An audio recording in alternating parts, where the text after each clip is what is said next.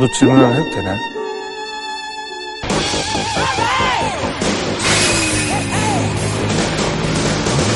질문 있습니다. 질문 있습니다. 질문 있습니다. 질문 있습니다.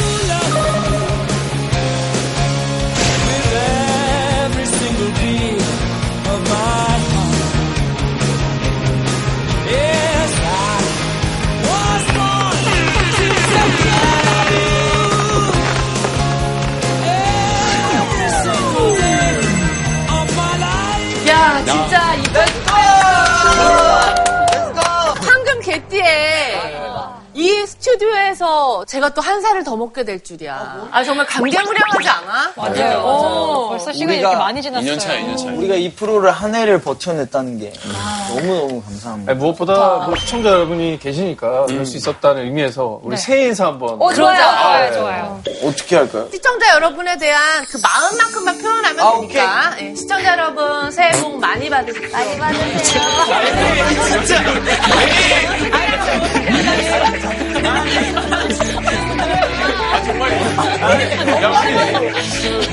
많이 받으세요. 내부에 적은 인물이야. 와.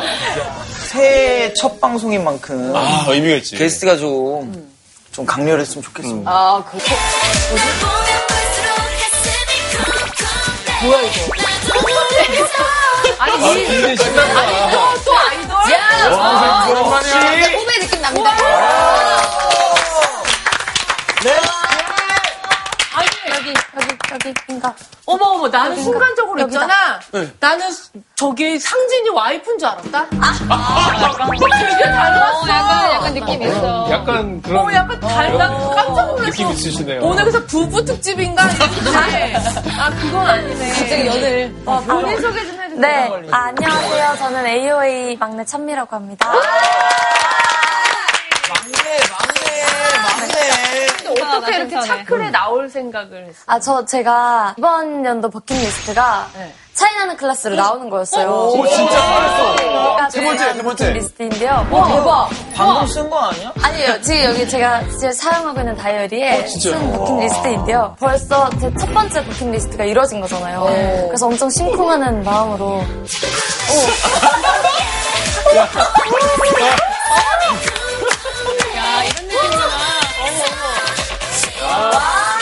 왜냐면 노래 나오자마자 지금 바로 나오는 거야.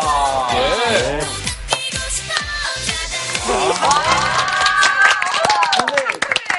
내 심장. 꿈을 이루셨으니 축하드리고요. 아, 잘 이뤘습니다. 네. 어, 드디어 이제 오늘 수업은 또 어떤 이야기가 펼쳐질지. 한자 해석 좀 해주세요. 아이, 너무 쉽다. 김. 아니, 저건 너무 쉬운 거 아니에요? 김두한. 그지? 김두완. 완. 완이잖아. 완이야, 완. 아, 예. 스크류가 뭐야? 예. 아니, 저거를 모양대로. 한글이라고 생각한 거지. 요즘 애들 눈에 스크류로 보이는구나. 제 눈에도 보여요, 그렇게. 네. 네, 저도 뉴스룸에서 봤는데 금일이랑 금요일을 헷갈리는 사람이 많다고 하더라고요. 요즘 친구들은 금일이 금요일의 줄임말인 줄 아는. 그런 일도 있었어요. 한 대학에서 교수님한테 이제 학생이 새해에 교수님 명복을 빈다고, 명복을 빈다고. 난? 그러니까 복이 붙으니까 일단 좋은 말인 것 같아서. 연한장을 그렇게 쓰는. 아니, 새해 교수님을 보내버리는 거예요. 한자 뜻을 몰라가지고 우리가 그냥 쓰는 말들 얘기하는 거 보니까 오늘 주제랑 이런 게 좀 관련돼 있는 게 아닐까 싶어요. 저는. 역시, 우리 역시. 한자. 저는 아직도 아, 한문이 너무 어려워요. 네. 그, 글 읽을 때도 한문 있으면 못 읽겠어요. 근데 많은 분들이 저런 어려움을 호소하세요. 네. 근데 남들보다 조금 더 같은 단어를 봐도 그 뜻과 깊이를 조금 더 들어가서 볼 수 있다는 건 맞아요. 실제로 저는 일본 신문 읽을 수 있어요. 한- 저 일본어 모르거든요. 근데 일본 신문 보면 중간중간에 일, 한, 한자로 써 있잖아요. 그래서 그것들만 이렇게 보면 대충 내용을 이렇게 정확하게 몰라도 대충 보이긴 보여요. 아니 근데 용 소통하는 데는 좀 도움이 되는 어, 것 같아요. 도움이 돼요. 오늘 주제가 한자이니까 선생님 모시고 어떤 얘기를 나눠볼지. 훈장님 오시네, 훈장님. 예, 불러보도록 진짜. 하죠. 훈장님 어, 나 오시나? 갔었는데. 너 오늘. 회초리 맞겠다. 선생님 나와주세요. 나와주세요.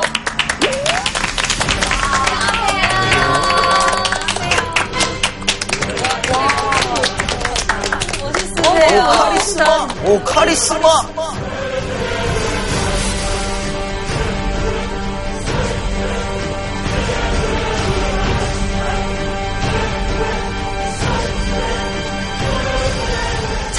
클래스 오늘의 선생님 김병기. 어린 시절부터 한문과 서예에 특별한 재능을 보인 선생님은 현재까지 왕성한 연구와 작품 활동을 펼치며 서예 학자로서의 외길을 걸어오셨습니다. 8년째 세계 서예 전국 비엔날레 총 감독으로 활약하며 한국 서예를 세계에 알려온 문화 전도사. 국내는 물론 미국, 유럽 등지에서 서예와 음악, 춤의 콜라보 공연을 펼쳐온 예술가이자 나아가 글자를 통해 역사의 진실을 탐구하는 추적자. 대한민국 대표 서예가 김병기 선생님을 소개합니다.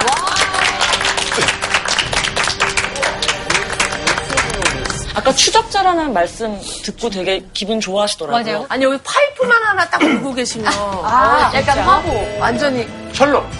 아, 셜록. 그 학자는 탐구력이 있어야 하니까 추적을 해야 하니까 서예학자라고는 했는데 난 사실 전공이 중국 문학이에요.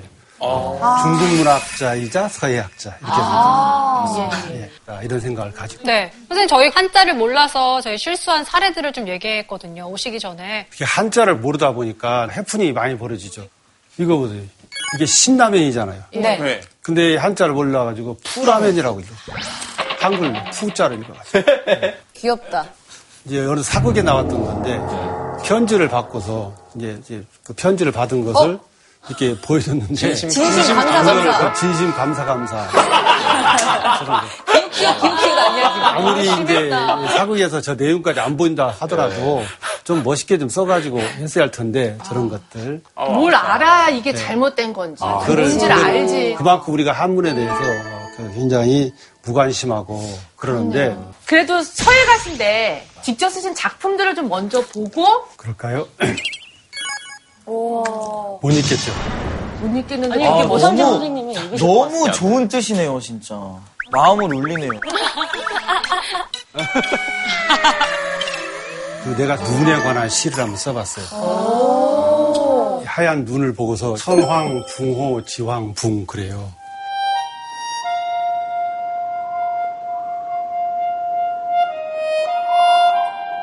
하늘나라 황제가 돌아가셨나, 땅나라 황제가 돌아가셨나, 온갖 나무, 온갖 산이 상복을 입었네.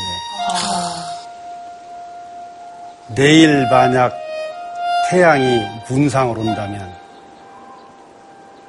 집집마다 처마에선 눈물이 뚝뚝 떨어지겠네.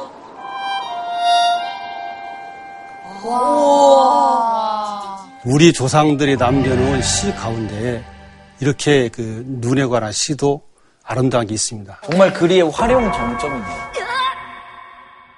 점점. 점점. 점점.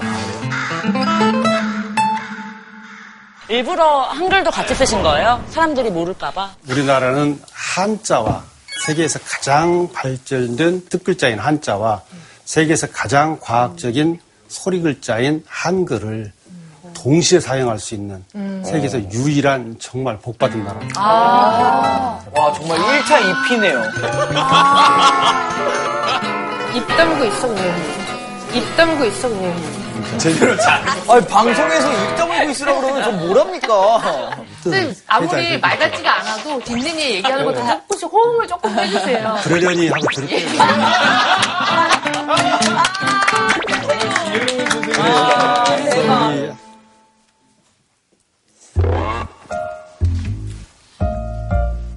진심 감사. 와, 멋있다. 오늘 그 강의를 해가면서 가장 그 영양가 있는 질문을 하는 분한테 그 하는 걸 잘 볼게요. 대박이다. 진품 명품 시간 내용하시는 진짜 우리 탐난다. 탐난다. 교수님 질문 있습니다. 예, 예. 제가 이제 나이가 좀 어느 정도 돼가지고요. 뭘 알고 외워도 있습니다. 예. 돌아서면 까먹어요. 근데 이 나이에도 한자를 다시 진짜 제대로 시작하면 천자문 뗄 수 있습니까? 많은 사람들이 왜 그런지 모르겠어요. 한자는 무척 어렵다. 네, 한자는 뭐 어려워요. 외우기도 어렵고 네. 그 한자가 오만자나 되고 네. 막 이런 얘기를 하는데 그건 전부 다 엉터리 얘기입니다. 실질적으로 중국에서는 삼천자만 알면 네. 문명을 벗어나는 거예요. 오만자라는 얘기는 과거 역사 속에서 속자, 벽자, 안 쓰는 글자까지 다 모아 보니까 오만자라는 것이지. 그럼 삼천자만 실질적으로? 삼천자만 알면은 충분히 그 쓸 수 있는데 삼천자를 알면 네. 물리적으로는 삼천 곱하기 삼천. 그럼 얼마예요? 9천. 9천. Wow. 900만. 기적의 수학자 장첸 씨. 오늘 함께하고 계십니다. 제발 딸이 안 보길 바랍니다. 어디 멀리 여행 가세요. 형들이 다 보고 있어. 와이파이 안 되는데. 900만 자를 알 수 있다는 그런 계산을 할 수가 있어요. 한자는 글자 자체가 단어예요. 아, 그쵸. 예. 한자 한 글자가. 그런데 3천 글자를 알았다고 했을 때, 예를 들어서 이런 글, 글자를 알았다고 해보자고요. 서로 이렇게 이 순열 조합, 연결이 그렇죠. 되면, 예를 들어, 저 이 글자들이 학교 이렇게 연결되면 school이 되겠죠. 그렇죠. 학실. 이렇게 하면 교실, 했으면 그리고 날 학생 하면 student가 될 것이고. 그러니까 영어나 이 서류 글자의 언어인 이런 글자들을 일일이 단어를 몇만 단어를 외우는 거 하고 삼 3천 글자만 알아가지고 몇만 단어를 생성해낼 수 있으니까 그 원리를 모르는 거예요, 사람들이. 합리적인 사실은 한문은 굉장히 쉽게 배울 수 있는 그런 문자예요. 근데 우리가 지나치게 한자에 대해서 어렵다는. 어렵다는 인식을 갖고 있다. 맞아. 근데 그 한자를 물론 알면 좋긴 한데 요즘 같은 시대에 굳이 꼭 알아야 할까? 꼭 공부를 더 해야 될까 하는 그런 궁금증이 있긴 하거든요. 어, 왜 한자를 더 배워야 한다고 생각하시는지 궁금합니다. 나는 이제 대학에서 강의를 하고 그러고 있는데 학생들이 말을 못해요.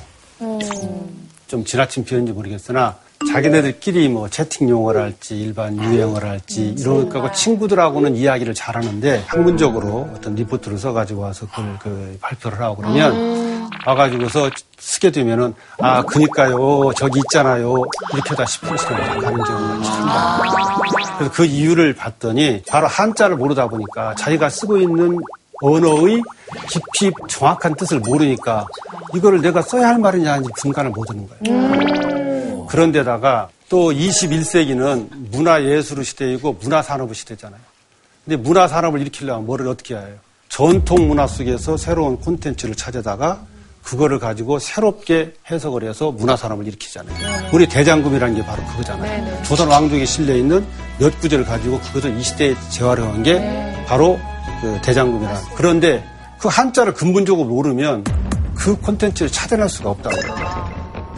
자기 나라 역사를 기록한 문자 다 세계 사람 다 압니다. 근데 우리만 자기 나라 역사를 기록하고 있는 문자, 자기 나라 문화를 기록하고 있는 문자를 모른다면 그건 문명이라고 그건 문명이라고 생각합니다. 사실상. 그러나 우리는 한글로 쓸 수 있다면 최대한 한글을 살려서 써야 해요. 고맙습니다라는 말은 우리 좋은 말이 있잖아요. 그 굳이 감사하다는 말쓸 필요가 없어요. 나들목 같은 거, 끌신 같은 거, 우리 순수한 우리말로 할수 있는 말 얼마나 많아요. 그런데 불편을 겪어가면서까지 한자를 버려야 할 이유는 아무 데도 없어요. 인정, 인정. 네. 인정, 인정. 당연히 인정하시겠지. 동의? 공감. 오, 선생님! 그 다음에, 음, 이 책의 공통점들이 뭐라고 생각해요?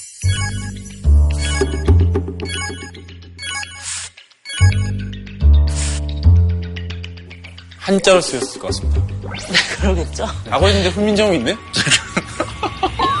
한자로 써 있는데? 훈민정음은 한자가 아니잖아요.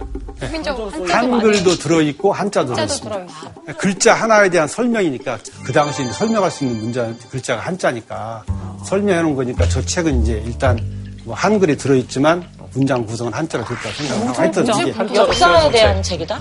한국식 한자. 다 조선시대 글이다. 해석본이 있어야 됩니다. 예, 이게 세계 문화유산으로 등재된 기록유산이에요. 유네스코에 등재된. 세계 기록 유산이구나. 근데 이렇게 등재되는 기록유산을 읽을 수 있어요? 못 읽잖아요. 읽어본 적이 없어요. 읽어본 적도 없고. 네. 이게 이제 안타까운 현실이라는 거죠. 아까 얘기했지만 자기의 역사와 문화를 기록한 문자를 못 읽는다는 거는 사실 그건 문명이에요. 선생님, 근데 꼭 모든 사람이 그 원문을 읽을 수 있어야 되는 건 아니잖아요. 예. 아주 좋은 질문이에요. 학자분들만 사실 저런 거 읽어주시고 저희 예. 같은 사람은 그게- 해설본을 봐도 되지 않나 이 생각도 그래. 들어요. 근데 여기서 거꾸로 질문을 한번 해볼게요. 2000 그때가 우리가 2002년이었죠? 월드컵 월드컵이요? 때 이럴 때. 아니 감독하고 축구 선수하고 한 30명만 내보내서 하면 됐지. 우리가 뭘로 강화하면 광장에 100만 명, 200만 모여서 응원을 해야 해요? 축구가 살기 위해서는 감독이 훌륭하고 선수들이 잘해서 이기는 모습만 중계방송 해줘서 국민을 느끼는 게 아니라 그 축구라는 문화가 살아나야 한단 말이에요, 문화가. 그렇기 때문에 축구를 살기 위해서 우리 전 국민이 응원도 하고 그랬잖아요. 한자 축구 선수만 축구를 하듯이 한자 몇 사람이 번역을 해서 한다 하더라도 국민들이 그것만 가지고서는 원래 우리 조상들 남겨놓은 역사 문화를 제대로 이해서 하지 못합니다. 게다가 번역본을 보더라도 한자를 알고 보는 게 훨씬 빠릅니다. 그리고 원래 한자어에서 사용됐던 그 의미들은 아무리 번역을 한다 하더라도 옮기지 못하는 말이 너무나 많습니다. 질문 있습니다. 그럼 아까 말씀하신 삼천자만 외우면 난중일 읽을 수 있습니까? 궁금하다. 와. 네. 어, 읽을 수 있어요? 몇 글자만 아마 자전 찾으면 읽을 수 있을 거예요. 몇 글자. 소리 말은, 소리 글자, 소리 말은 변해요. 우리 대학에 영문과 교수님이 계시는데 영문과 교수님이 저만 만나면 그렇게 얘기해요. 아우, 김 교수님 한자 쓰자고 주장하시던데 그 어려운 한자를 왜 써야 해? 논어를 좀 읽어보려고 봤더니 와, 그거 어렵던데 그렇게 얘기하면 꼭 이렇게 얘기합니다. 세익스피어가 400년대를 썼던 세익스피어의 초판본 책을. 영문과 교수님이니까 읽어오십니까? 읽으셨습니까? 그러니 아, 그거는 전문적으로 따로 고문 그 고대 영어를 해야지 전혀 읽을 수가 없다는 거죠. 세익스피어의 작품은 400년이지만 공자는 3000년 전 책입니다. 근데 중국에서 3000년 전 논어, 맹자, 장자, 노자 다 읽을 수 있잖아요. 지금. 글자만. 왜 그러냐면 뿌리라는 말, 우리도 달라졌잖아요. 불이 깊은 남간 바람에 나님이 있을 때 그랬잖아요. 불이 졌잖아요. 오늘날 뿌리지만 한자에서는 3천년 전에도 발음은 달라질 수 있어요. 근데 뿌리 근자 글자는 변하지 않아요.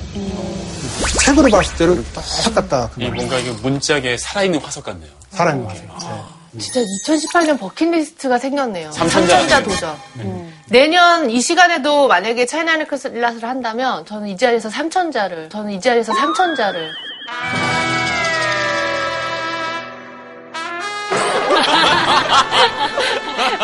어, 그냥 건강하셨으면 아, 좋은, 건강만 하세요, 선생님. 좋은 결심을 하셨습니다. 아래 열 글자씩만 하면 돼. 선생님, 근데 진짜 우리가 유네스코의 기록유산, 유산이 딱 있는데, 사실 좀 우리가 내용은 모르는 게 좀 부끄럽긴 해요. 근데 말씀하신 대로, 딱 우리가 뭐 그 내용의 일부라도 함께 공유하고 나누고 읽는 법 배우면 되게 좋을 것 같아요. 맞아요. 그러면 그게 저 굉장히 중요한 거거든요. 근데 더 심각한 일이 하나 있었어요. 미국의 국회 도서관이라는 곳이 있어요.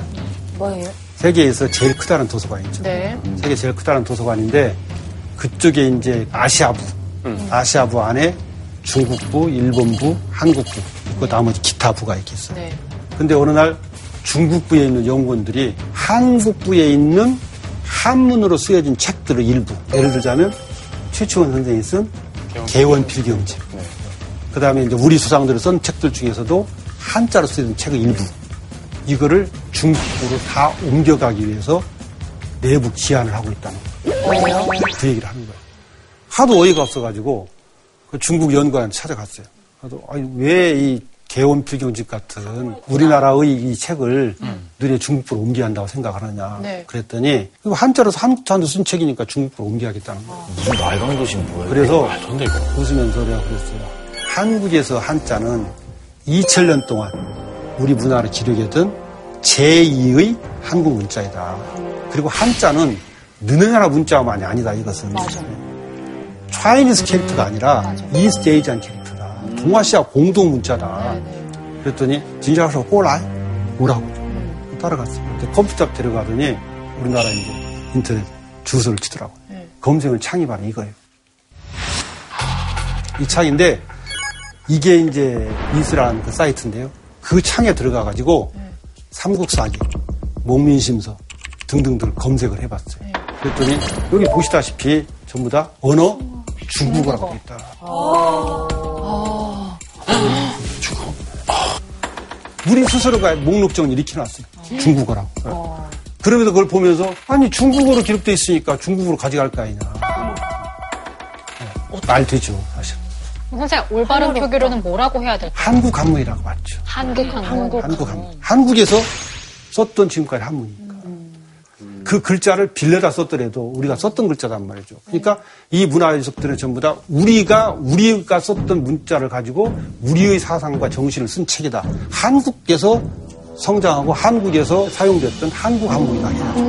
근데 이거를 우리 스스로가 저렇게 중국어라고 해놓으니까 그래서 어떻게 됐어요? 네. 그건 말도 안 되는 일이다. 해서 결국은 옮겨가진 않았어요. 옮 겨가진 않았지만 마음은 정말 씁쓸했습니다. 근데 저게 이제 어, 떻게 보면 중국 쪽에는 빌미를 줄 수 있는. 그러죠. 근데 그런 빌미를 줄 수 있는 일이 이건 간단한 얘기고요. 또 있어요? 빌미지한 게 뭐냐면 바로 한자를 읽고서 문화유산을 정말 잘 이뤄가고 있다는 거죠. 우선 이제 이것부터 한번 이거 읽어볼게요. 녹수 부영용캔 채는 영어 채롱망. 단가 숙대부르습니다 자신감 있게. 자신감 있게 잘하는데 왜? 되게 잘하는데 왜? 녹수 부용의 연캐는 채련노와 채롱망 채엽에 뻥 따는 여인네들도.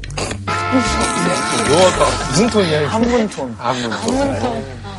녹수부영어, 녹수부영어, 연캐는 채련여와 채롱망 채여부, 뽕따는 여인네들도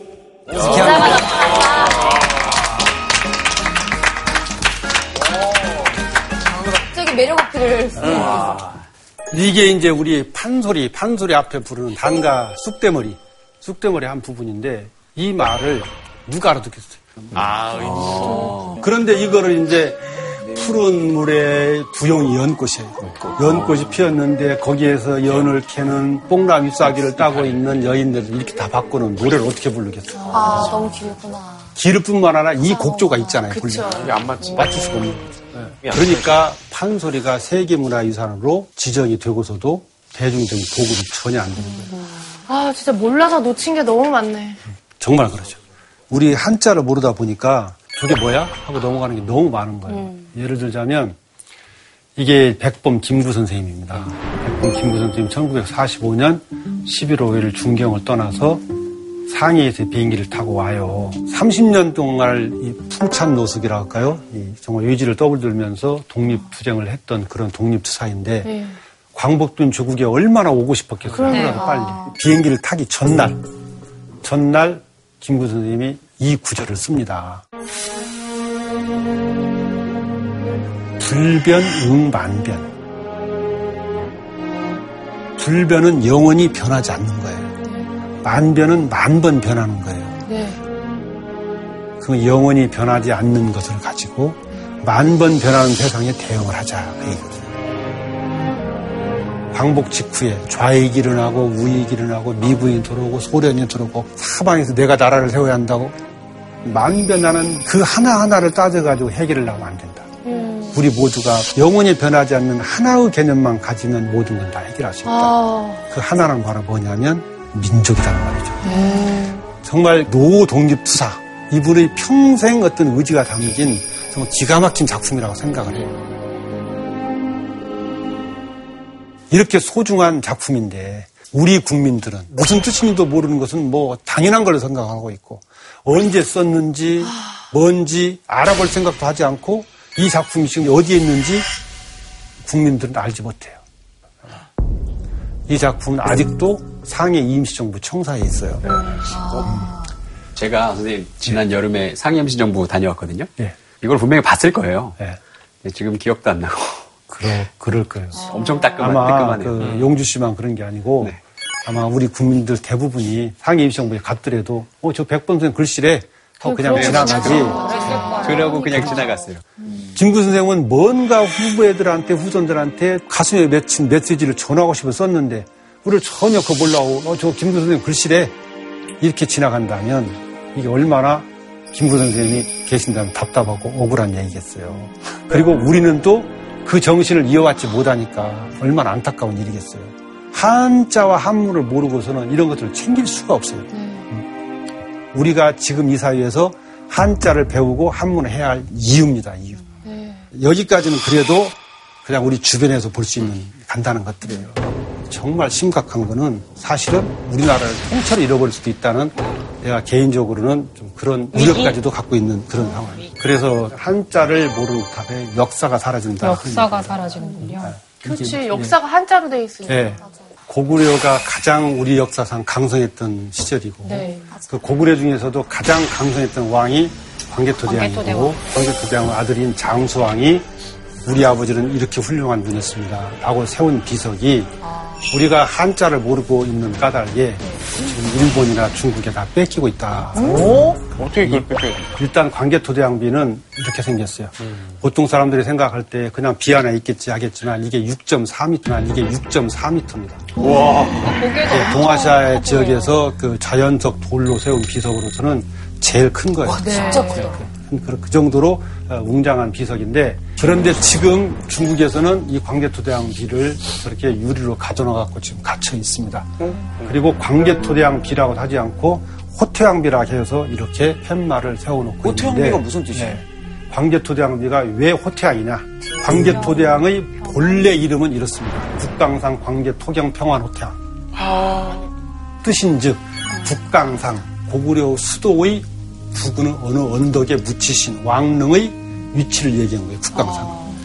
광계 토경 넓게 국토의 경계를 넓게 넓히신 평안 호태왕. 그렇게 함으로써 나라를 평안하게 하고 좋은 우리 왕. 이런 의미에서 이 시호예요, 이게 광개토대왕. 그런데 중국 사람들은 절대 우리처럼 광개 토 태왕이라고 부르지 않습니다. 뒤에 거 호태왕만 따가지고 앞에서는 호태왕이라 하는 거죠. 왜 그럴까요? 그치, 경계가 넓어지면 중국을 침해하는 게. 그러죠. 우리 입장에서 국토를 넓혔다는 얘기는 중국 영토를 먹어 들어갔다는 것이다. 그래서 토경의 의미를 잘 인정을 안 하려고 하는 거죠. 그러니까 자기 입장에서 제일 그나마 택할 수 있는 해석을 한 거네요. 그러죠. 그러죠. 그러니까 저렇게 써 있어도 저희가 이 저걸 읽을 줄을 모르니까 무용지물이네요. 그러죠. 그러죠. 그런데 이 광개토대왕비에 대해서 우리 역사의 기록은 너무 없어요. 용비어천가의 일본, 평안도 강계부 서쪽 강 건너 대금 황제성이라고 칭하는 고성이 있고, 즉 금나라 황제의 비석으로 세종대왕 시절에 우리나라 사람들은 여기고 있었다고 오해를. 오해를 하고 그러니까 광개토대왕의 실체를 몰랐다. 그 선생님, 말입니다. 조선 시대에 왜 고구려 역사를 잘 모르는 거예요? 조선에서도 몰랐다는 게 놀라워요. 그러죠. 그러니까 사실 우리 역사에 그 기록이 안 남는, 남지 않는 까닭은 삼국통일을 누가 했어요? 신라가 하다 보니까 고구려 백제 역사를 상대적으로 기록을 자세히 아는 부분이 있어요. 그러다 보니까 조선 시대는 잊혀지고 살았어요.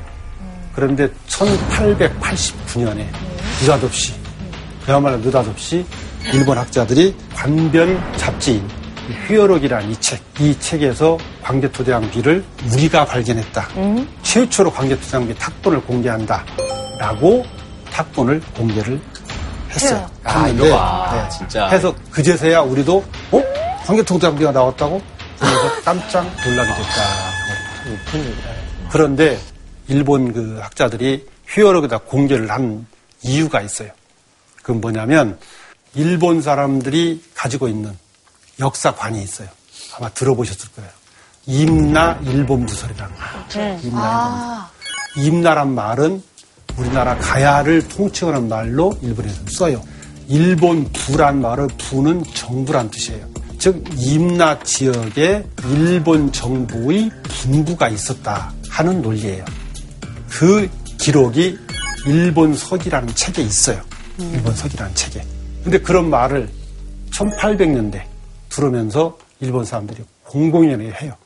강화해가지고. 200년을 남한이 오늘날 말하자면 그때 벌써 일본의 식민지 아래 사실상 한 나라가 되었다.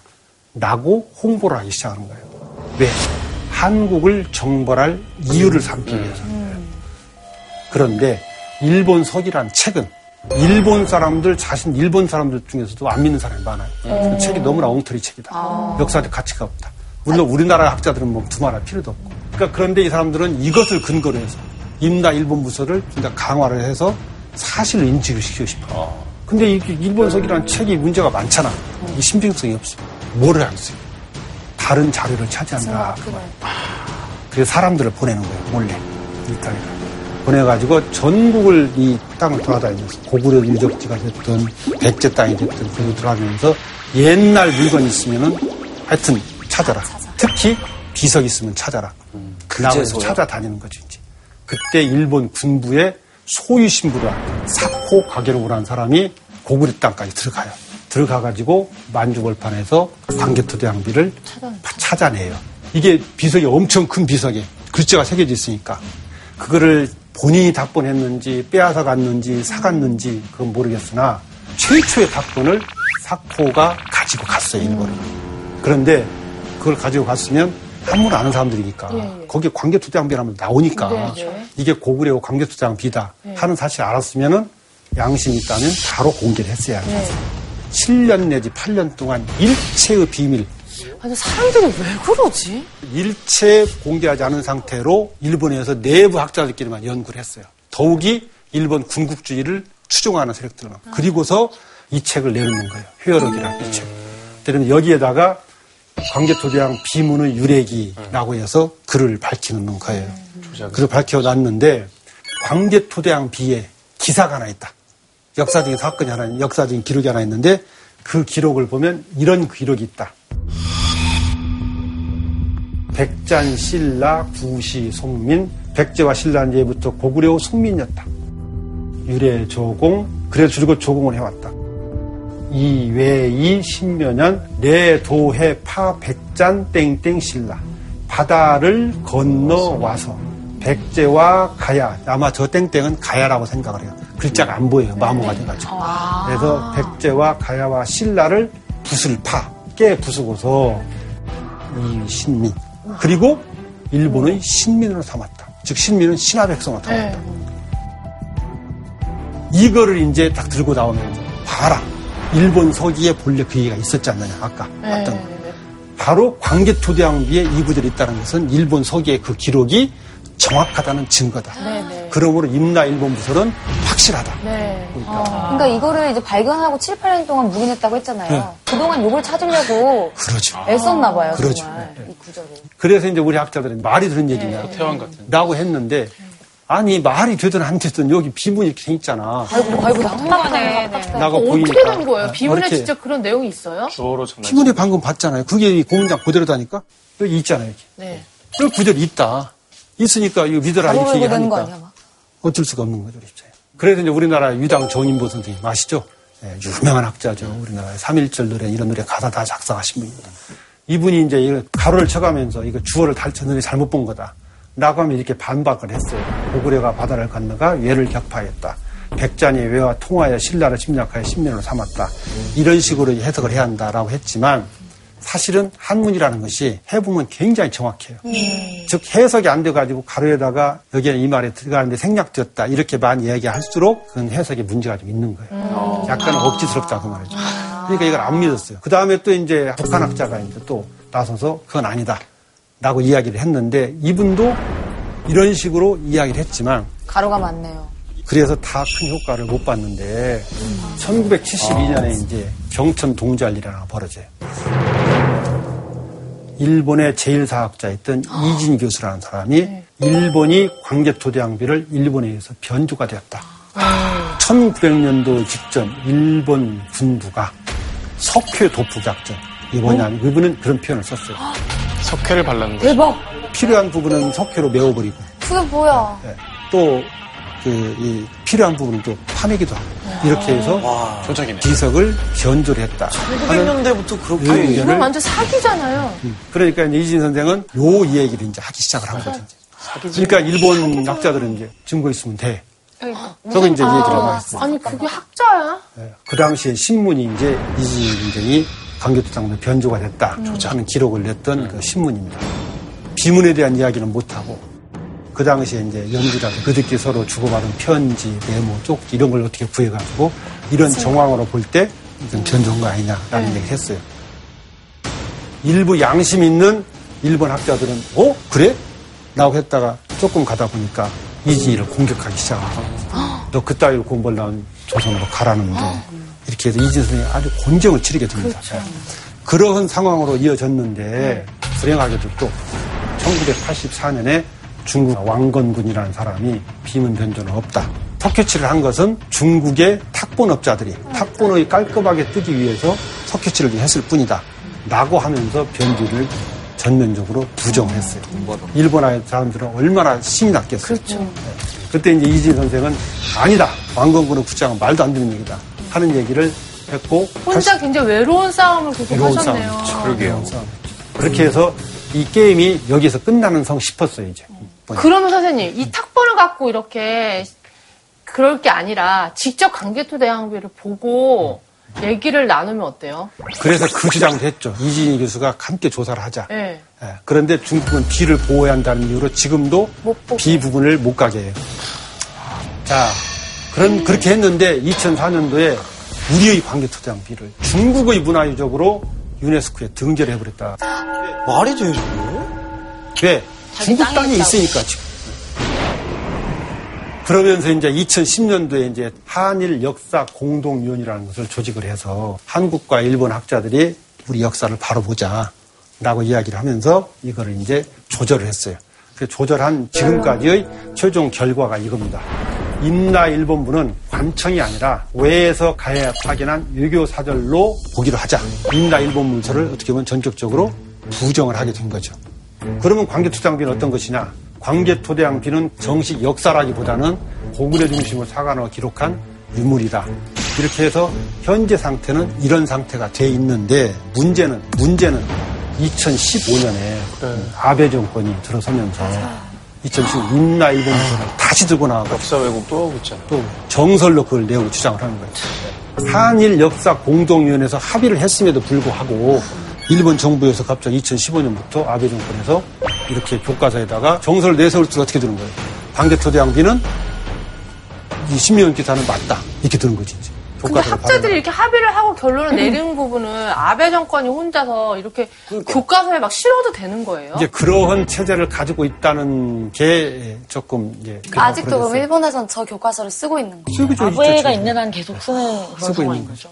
그렇게 이제 하고 아베만. 있는데 지금까지 많은 학자들이 주장하는 게 뭐냐면 자 중국 학자들도 황제투자는 변주지 않았다.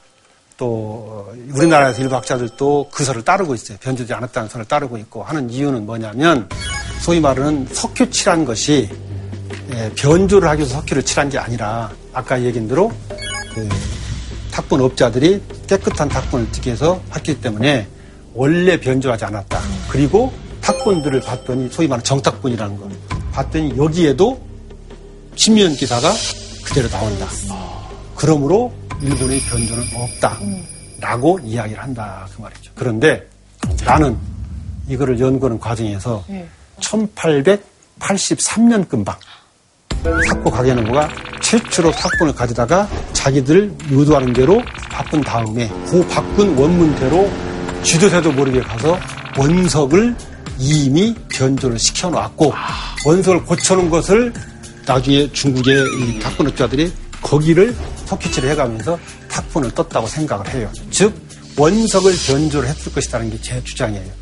이 주장이 학계 사람들이 동조 안 할 수도 있어요. 내가 잘못된 무슨 뭐 판단했다면 다른 사람들이 뭐, 뭐 아, 그 사람 얘기가 맞으면 내가 맞다고 얘기하고 박수를 쳐줄 것이고 지금 현재 입장에서는 나는 이렇게 원석을 변조했다고 생각을 해요. 일단은 선생님은 어떤 근거로 그런 네, 생각을 이제 그 얘기는 조금씩 얘기를 하겠는데요. 네. 제가 1980년대 이제 젊은 시절이죠. 20대 후반에 대만을 유학을 가게 됐어요. 음. 그런데 책을 사기 위해서 어느 날 그, 이 책방에 갔더니 책이 하나 있는 거예요. 호태왕비 해가지고 요만한 책인데 있는 거예요. 펴보는 순간에 네. 나는 서예라는 사람이라 했잖아요. 네. 너무 좋은 거예요. 시가. 정말 감동이 야 고구려 시가 이렇게 매력 있나. 여러분들 음악 들어보면은 음악 딱 듣는 순간 음, 좋아하는 거 있잖아요. 네. 그 분위기가 딱 오는 거예요. 어떻게 그냥 웅장해 일단. 그 다음에 꾸밈이 없어요. 너무 아름다운 거예요. 음악을 하는 사람들은 악보를 좋은 거 만나면 막 연주하고 싶잖아요.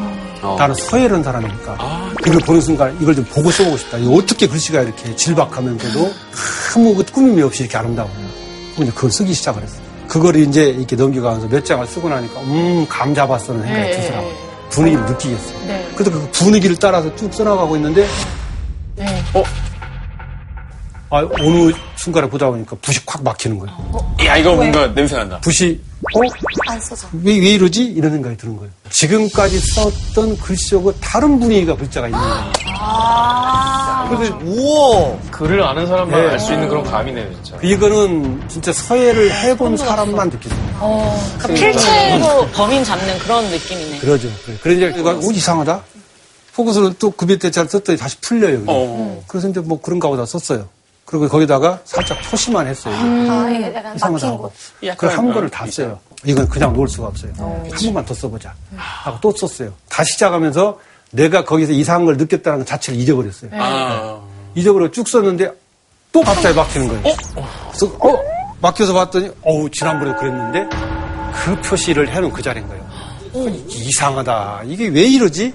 그때만 해도 그 감정만 가진 거예요. 네. 그 감정만. 이거는 서해 가서 느끼는 육감이랄까 칠감이랄까 같은 그런 이건 놀라운 식스센스가. 얘기다. 진짜. 직관 같은. 네. 유학생활을 마치고 한국 여느 대학에 부임을 했어요. 네. 아, 부임하던 해에 4월 달쯤에 학내에 붙은 프레카드 있잖아요. 네. 그걸 봤더니 역사 교육과 창과 20주년 기념 제1사학자 이진희 교수 초청 특별 강연 이런 거. 운명이네, 운명. 운명이다. 학생들이 꽉 차가지고 중간 계단 네. 거기에 쪼글고 앉아서 듣다가 나는 진짜 놀랬어. 왜요?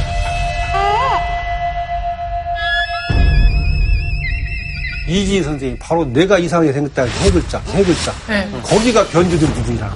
어, 소름. 어, 진짜 깜짝 놀랐어. 아, 진짜 이거 소름이다. 아, 정말 그래? 정말 그렇다는 거야? 이 생각을 좀 하면서 나는 서예학자니까, 서예학을 한 사람이니까, 글씨에 대해서는 감을 알으니까, 그거를 찾아낼 수 있을 것이다. 라는 생각을 가지고, 그걸 이제 착본들 수집해서 이제 보기 시작을 했어요. 탁본의 내용, 글씨를 보면서 하나하나 하나 연구를 해 나가면서 왜 이런 현상이 일어났을까를 보기 시작을 했다. 그 말입니다. 예. 그러다가 어느 대학에 이제 서예에 관한 특강을 좀 해달라는 거예요. 그래서 거기를 갔어요. 특강을 하러. 예. 서예 공부를 하는 건 매우 중요합니다. 예를 들자면 광개토대왕비에 이런 구절이 있어요. 이 앞에서 봤던 신면연 기사 그거를 칠판에다 판서를 하기 시작을 했어요. 네. 얘가 신면연에 바다를 건너와서 백제, 신라, 가야를 쳐부수고 그들을 신민으로 삼았다가 신민을 해석을 하다가 생각 보니까 내가 잘 못 썼어요. 신민을 송민이라고 쓴 거야. 앞에 쓴 걸 똑같이 쓰는 거야. 송민이라고 원래 썼던 거를 지우고 신민이라고 고쳐 쓰는 순간에 머리를 탁 때리고 지나가는 순간. 여기는 신민이고 저기는 송민이네? 이유가 그렇다는 있겠네. 이유가 있을 거 아닌가, 이게. 뭔가 의미가 있을 거 아닌가. 다르게 하실 거다. 다르게 했을 것이라는 생각이 나서 네. 요거를 잊어버릴까 하고 출석부 뒷장에다 막 메모를 하고 네, 네, 네. 신민과 송민의 차이가 뭐가 있을까 네, 한번 네. 찾아보자. 네. 송민이라는 것은 혈통적으로 같은 족속, 같은 혈통인데 네. 지금 현재는 나눠져 있는 나라들을 부를 때 송민이라고 송민이라고. 부르는 거야. 그러니까 형제국가 같은 느낌. 그렇죠. 그러니까 고구려와 백제와 신라가 다 원래는 같은 시족이었는데 네. 지금 나라만 유형적으로 백제, 신라, 고구려로 갈라져 있기 때문에 백제와 신라를 고구려 입장에서는 우리와 혈통 같으면서 국가는 다른 송민. 송민들 이렇게 인정을 했어요. 네. 신민은 그런 관계가 전혀 없어요. 그냥 신하. 신하예요, 신하. 신하. 그래서 복종의 뜻을 밝힌 나라의 백성. 그 나라는 어떤 나라나 다 신민이 될 수가 있어요. 자, 그러면 여기서 질문 한번 던져볼게요. 백자와 신라를 송민으로 표현했다면 다시는 백제와 신라는 신민이 돼야 할 이유가 없잖아요. 그렇죠. 그러면 여기에 있는 신민은 누구를 얘기를 하겠어요? 일부. 일부 외잖아요. 외가 신민이단 말이죠, 외가. 주어는 고구려니까. 외가 신민이 할 것을 네. 얘들은 위조를 해가지고 백제와 신라를 그들이 신민으로 삼았다고 했는데 바로 외가 고구려 신민이 되었다 하는 문장이야 맞단 말이죠. 송민과 신민의 관계를 가지고 따져보면 되게 설득력 있게 들리는 것 같아요. 그러면은 일본이 고구려 신민이 되려면 네. 어떤 행위를 해야겠어요? 조공을. 조공을 해야겠죠. 조공을. 원래의 문장은 조공을 했다는 문장인데 애들이 도해파 바다를 건너가서 깨부쉈다고 바꾼 거다. 아, 저게 조작됐구나. 선생님께서 맞다. 서예하면서 걸렸던 세 글자가 저거였죠. 저거였죠. 정도는요. 아, 도야 진짜요? 걸렸던 글자가 도해파였는데 일본이 변주한 것은 도해파인데 네. 내가 이렇게 복원을 해봤습니다. 궁금하다. 네, 이렇게. 자, 보세요. 도예파 대신에 입공우. 입자는 들여놓을 입자. 공자는 조공이라는 뜻이에요. 우자는 뭐뭐에게. 처습격 조사예요. 자, 그러면 해석을 해보세요. 앞에 부분은 생략이 날 거예요. 그런데 왜가 십여년부터 십여년 이래로 백제와 가야와 신라에게 조공을 들여놨으므로 이 문장 항상 주어는 뭐? 고구려. 고구려가 일본을 신민으로 삼아줬다. 그 뜻이다. 만약에 이게 진짜라면 정말 범죄 행위를 저지른 거네요. 범죄 행위죠. 그 원천한 범죄 행위고. 그러면 굳이 왜 입공우냐? 이 이야기는 바로 범인이 증거를 남겨놨더라. 서예학적으로 봤을 때 증거를. 아, 선생님, 근데 이렇게 얘기 듣고 선생님 모자 쓰는 거 보니까 진짜 엄청 탐정 같아요. 그래서 오늘 진짜 갑자기 자기가 서스펜스가 됐어요, 지금. 추적을 향해서. 대박. 감사합니다. 감사합니다. 근데 광개토대왕비를 쓰면서 느끼고 이걸 연구하기 위해서 광개토대왕비의 필체의 특징을 나름대로 파악을 했어요. 모든 획을 거의 직선으로 처리했다. 기본적으로 가로 읽은 수평, 세로 읽은 수직이다. 그리고 모든 자형이 네모꼴 모양을 띠고 네모 있다. 반듯하게. 반듯한 네모 반듯한 모양이다. 이것을 염두에 두어보세요. 네. 다시 한번 상기를 시켜볼게요. 본래는 입, 공, 우였던 것을 도, 해, 파로 바꿨다 네, 뜻이잖아요. 네, 네. 그죠? 네. 그래서 이제 도자부터 찾아보기 시작을 했어요. 도자를 봤더니 네. 다행히도 도자가 두 번 더 나온다 그 말이다. 그러면 그리고 제일 위에 것이 있네, 대조군이. 변조된 부분의 도자예요. 네. 이게 대조가 가능한 거죠. 첫째, 강제투자하기는 가로익이 무조건 수평, 직선에다 있잖아요. 근데 가로익이 두 번째, 세 번째는 수평이 정확히 맞아요. 네. 근데 첫 번째 글자는 이제 약간 위로 올라갔어요. 별거 아닌 것 이거 큰 겁니다. 글씨를 쓰는 사람 입장에서. 그러니까 나는 아까 인서할 때 저 글자를 쓸 때도 당연히 스페인 거라고 그었는데 올라가 있으니까 뻥. 어. 음. 자, 도자의 그런 현상이 왜 일어났느냐면 네. 여러분들 그 한글 쓰다 보면 폰트 가운데 명조체라는 거 있죠. 네. 명조체가 무슨 뜻인지 아세요? 명나라 스타일? 오. 명나라 아주 오상 잘했어요. 예. 그런 거 어떻게 하냐, 삼진아. 근데 지금 한자 쓰고 있어, 지금. 지식인의 면모가 좀 나오네요. 아, 진짜 상진이 진짜 근데 그게 모르는 이제 게 없어. 그런데 근대화 되면서 일본이 처음으로 인쇄를 시작을 해요. 그 어떤 글자를 가지고 모양을 삼을까 하고 중국에서 나온 목판본 책들 이런 책들을 갖다 봤더니 명나라 때 나온 판본이 굉장히 예쁜 거예요. 명나라 인쇄물에 나왔던 그 글자 꼴이 왼쪽 거예요. 그리고 요 글자 꼴을 모방을 해갖고 일본 사람들이 개발한 게 명조체예요. 이게 한자. 그래서 그 당시에 일상생활으로 다 유행을 했어요. 이 명조체 폰트가. 그래서 명조체적인 글자 의식을 가지고 한자를 쓰다 보면 도자를 이렇게 쓸 수밖에 없는 거예요. 이렇게. 이렇게. 올라가게. 약간 올라가야 이렇게 쓸 수밖에 없는 거예요. 근데 사실 그게 더 증거가 되는 게 사실 명나라는 이후의 일이잖아요. 관계 그러죠. 그러죠. 이게 일본 사람들이 폰트를 명주체로 개발을 해놓고 그것이 그 사이에 유행을 하다 보니까 1800년대 일본 사람들이 일반적으로 필기 생활을 쓰는 채는 명조체 글씨가 습관화가 돼 있었다. 고 그래서 바로 광개토대왕비를 변조라 한 누군가도 그 필기체 습관이 남아 있었다. 고 네. 그래서 그렇지 유형적인 모양은 광개토대왕비 옆 글자를 보면서 대강 이모양으로 바꿔야겠네라고 했는데 자기도 모르게 그게 거죠. 나와 들어가게 돼가지고 그 도자만큼은 이렇게 표시를 이렇게 벗고 바꿔놨다. 해자라는 바다에. 해자도 다행히도 있어요. 진짜 삐뚤삐뚤. 비교할 수 있는. 각이 딱 있겠네. 진짜 다르다. 그러죠. 두 번째 글자가 광개토대왕비 해자의 standard예요. 첫 번째가 변조된 부분인 해자예요. 너무 티나요. 머릿속에 넣어두라는 얘기 뭐였어요? 가로 수평, 세로 수직. 네. 수직. 이런데 이거는 두 번째 거는 완전히 수- 수직인데 첫 번째 거는 기울어져 있다. 사선으로 거. 완전히 기울어져 있다 그 말이에요. 근데 이게 바로 명조체를 보면 너무나 적나라해요. 해설을 쓸 때 이렇게 써요.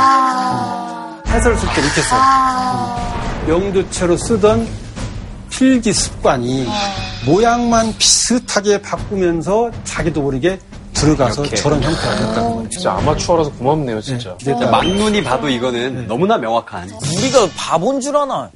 해자를 조작을 그렇게 했어요. 그런데 도자가 있어야 할 자리가 뭐가 있어야 원래가 입, 입자가 있어야 한다. 그 말이죠. 예? 그리고 보여요. 그리고 보여요. 입자가 있어야 하고 매지가 이야 뭐야? 매지가 이야 뭐야? 바로 이 요- 요거부터 얘기를 할게요. 네. 아까 입자를 도자로 바꾸잖아요. 네. 그러다 보면은 원래 입자가 있던 자리에다가 도자 점호수를 붙여내야 할 거 아니에요. 그러니까 오른쪽에가 어떻게 돼요? 살이 붙겠죠. 살이 붙겠죠. 그 다음에 공자가 있던 자리에다가 해자를 바꿔야겠죠. 그러니까 공자가 저기 있잖아요, 지금. 이거 진짜 박- 근데 공자는 저걸 해자로 바꾸기가 쉽겠죠. 모양 오른쪽이 비슷하니까. 네. 그 대신에 뭐를 해야겠어요? 윈편에다가, 윈편에다가 점을 찍게 할거 아니에요. 세 개. 이게, 이게 늘어난. 그럼 왼쪽으로 늘어야 할거 아니에요. 네. 왼쪽. 도자는 오른쪽에다 살을 붙여. 공자는 왼쪽에다 살을 붙였으니까. 도자는 오른쪽으로 가고, 그 공자 해자는 왼쪽으로 갈거 아니에요. 네. 바로 사코분에 이렇게 비틀어져 있다. 어디, 어디? 오, 진짜. 자, 진짜. 우리 조상들이 우리 조상들이 얼마나 현명했냐면 대박. 광개 토대왕비가 6.3m나 되잖아요. 6.3m. 대박이다. 차 위에서 읽다 보면은 줄을 이렇게 헷갈릴 수가 있어요. 착시 현상이 일어나요. 네. 그래서 개선을 그었어요. 선을. 그래서 글자 줄이 딱 맞아요. 그래서 사코본을 보면 나머지 다른 데는 다 줄이 맞아요. 네. 여기만 오른쪽 왼쪽으로 확 치우쳐 있어요. 삐뚤삐뚤거려요. 거기만. 아, 무슨 드라마 보는 것 같지? 어, 진짜 맞아. 드라마 보는 것 같아. 그럼 파 부분에 있던 그러니까 우자는 어떻게 된 거예요? 이제, 이제 그 얘기를 이제 그 얘기를 이제 할게.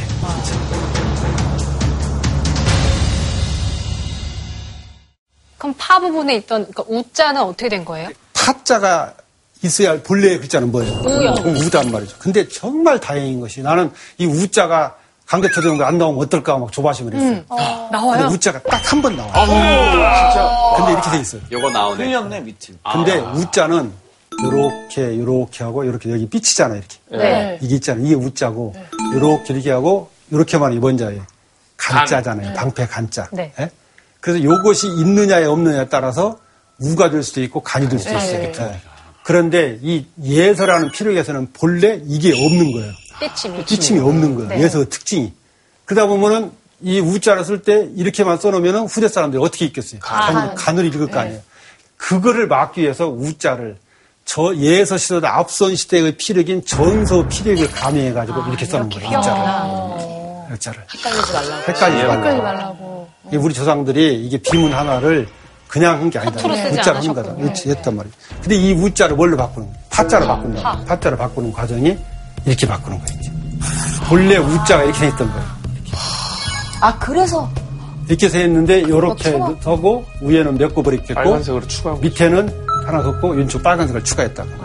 그럼 이것도 역시 왼쪽으로 더 많이. 하죠. 그러면은 석자하고 이 고친 글자 사이를 가능한 한 좁혀야겠어요? 넓혀야겠어요? 가능한 한 좁혀야죠. 네. 그래서 변조된 그 파자를 보면은 다 사이가 굉장히 좁아요. 변조되지 않은 파자를 보면은 다 사이가 조금 여유가 있어요. 직선이에요. 실제로 직선이고. 그래, 잘 보셨어요. 바로 변조된 부분의 파자는 약간 따로 높낮이가 다르네요. 높낮이가 달라요. 좁혀서 쓰려 보니까 한 쓰고. 아까 위에 걸 하나를 없애버렸잖아요. 우자에 본래 있던 이렇게 되는데 더 재밌는 것은 그 당시에 일본 사람들이 습관적으로 썼던 필체가 뭐라고 했어요? 명조체. 오늘 집에 가서 한번 찾아보세요. 명조체로 파자를 써놓고 명조체 폰트로 맞추고 파자를 검색을 해보세요. 이렇게 나온다고 말이에요. 와, 선 명조체 파자 소름 자체가 돋았어요, 석자하고 높낮이가 달라. 높낮이가 달라요. 왜 변조된 글자만 이렇게, 층차가 와, 이건 나면 너무 진짜. 그 층차가 나는 것이 이 명조체 폰트하고 너무 똑같으니까 와. 선생님, 올해, 올해 들어서 가장 소름 돋았습니다. 아, 그치. 이제 그러니까 광개토대왕비의 건립 취지 목적이나 송민과 신민의 단어의 차이나 이건 서예학적인 의미로나 이 해석이 저는 맞다고 생각을 하는 거예요. 정말 이 그런데 세자를 바꾸신 거잖아요. 그러죠. 근데 만약에 이게 맞다면 오늘 방송이 역사적으로 봤을 때 굉장히. 중요한 자료가 될 수 있어요. 역사에 그게- 남을 뿐이야. 이게 인정이 된다면 우리 역사가 정말 이제 임나일본부성이 완전히 네. 무너지고 이제 완전 이게 무너지는 되는 거죠. 건데 이 설에 대해서 솔직하게 얘기하자면 아직 많은 사람들이 공인을 하지는 않았어요. 나 개인의 주장일 뿐이에요. 그런데 나는 최소한 이 주장을 근거를 갖고 하고 있어요. 한 번쯤은 꼭 역사학적인 관점이 아니라 어떤 관점이든 동원해서 봐야 할 거 아니에요. 그렇죠. 서약적으로 관점으로 보는 사람의 이야기도 좀 귀를 기울여줄 필요가 있다는 생각을 해요. 내 이 의를 뭐 엎을 수 있는 더 좋은 의견이 나온다면 나는 100번 수용할 수 있으니까 그렇게 해서 정말 우리 역사를 찾는 길로 갔으면 좋겠어요. 진짜 이제 생각하고 논의해야 될 시기다. 마지막으로 준비한 말 한마디가 있어요. 바로 이 말이에요. 한 국가가 아니면 옳고 그름을 분명히 하는 데 달려있지 힘이 강하고 약함에 달려있지 않다. 한비자가 한 말이거든요. 광개토대왕비 이 진실을 지금 이래도 왜 일본 사람들이 좋아하는 변조선은 없었다는 얘기에 우리가 그냥 묵인하고 넘어가려고 하냐고 좀더 따져보자고요. 아닌 건 아니라고. 예. 그리고 광개토대왕비 비석을 왜 진나라 호태왕비라고 해서 버젓이 책을 팔고 있는데 중국 사람들이 그건 고구려입니다. 그거는 이라고 이야기를 해서 시비를 분명히 가릴 때 그때 그것들에다 기록이 남고 그것들에다 힘이 돼서 이런 역사를 구할 수 있다고 생각을 합니다. 한 걸음 더 나아가서 많은 사람들이 역사는 이긴 자의 것이라고 봅니다. 이긴 자 마음대로 기록한다고 해서. 그러나 나는 그렇게 생각합니다. 역사는 이긴 자의 것이 아니라 아는 자의 것이다. 어떤 사람들은 이 시대에 무슨 민족이 필요하고 역사를 얘기하고 너무 국수주의 아니냐. 국수주의하고 역사를 아는 거하고는 근본적으로 다른 문제예요. 알고서 우리 민족을 너무 드러내지 않는 것. 이게 필요한 것이지 우리 민족을 아예 모르는 것. 그거는 무지한 거고 그 역사를 기록하고 있는 글자를 모르는 것. 그거는 정말 문명입니다. 이 관점에서 우리는 한자에 대한 인식을 정말 다시 한다고 생각합니다. 시와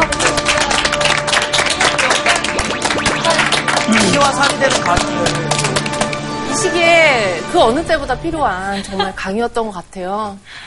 오늘 또 교수님 강연을 들었던 찬빈 씨는 어땠는지 소감 한마디. 서예가 되게 멀게만 느껴졌는데 조금은 이제 더 관심도 생겼고 조금 더 친근하게 다가온 것 같아서 되게 뜻깊은 시간이었습니다. 네. 질문 사항을 드려야 하는데 내가 써오는 굵기하고 잘 맞는. 잘 어울리고 해야 할 어, 어렵다. 사람에게 글귀가 뭐였는데요? 하는데 그래서 설명을 좀 할게요. 오, 멋지다. 관계. 오늘 관계투대왕비 얘기했잖아요. 네. 관계 안경 해가지고 우리의 시야를 넓게 열어가지고 세상의 변화를 멀리 바라보자. 그래서 우리 차이나는 크리스가 그냥 세상의 변화에 대해서 대처하면서 어, 미래를 쭉 지켜나가기를 바라는 마음으로 반장한테 리더를 아, 너무 영광입니다, 선생님. 잘 어울려요. 감사합니다. 아, 진짜, 진짜. 네, 이거는 부럽지, 부럽지. 허름하고 낡은 것을 부수는 대신 있는 그대로 존중할 줄 아는 건축가 조정구 선생님을 소개합니다. 제가 여태까지 답사를 780여 회를 했어요. 이거 없어졌어요. 네? 네. 수백 년 동안의 동네 그냥 싹 사라지고 다 단지가 된 거예요. 공원을 네. 만들었군요. 도시의 수백 년의 기억도 사라지는 거예요. 동네가 사라지고 사람이 사라지는 거예요. 지금 가보면 똑같은 모습으로 남아있는 데가 없죠? 누나가 그 검정고무신 시대인가? 기영이 시대인가? 새거의 문제가 아니라 우리가 무엇을 없앴느냐는 문제. 있는 것 그리고 있던 것들을 존중하면서 동네를 생각한다면 어떠냐.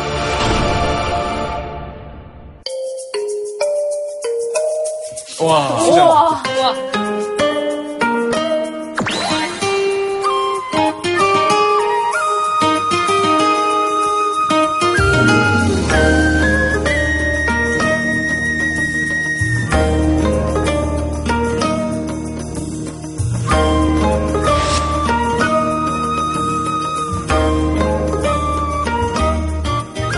일시호일 날마다 좋은 날이라는 뜻입니다. 아, 진짜 우리 시청자 여러분 2018년 한 해 날마다 좋은 날 되셨으면 좋겠고요.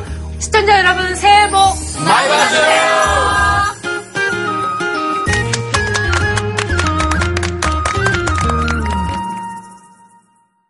JTBC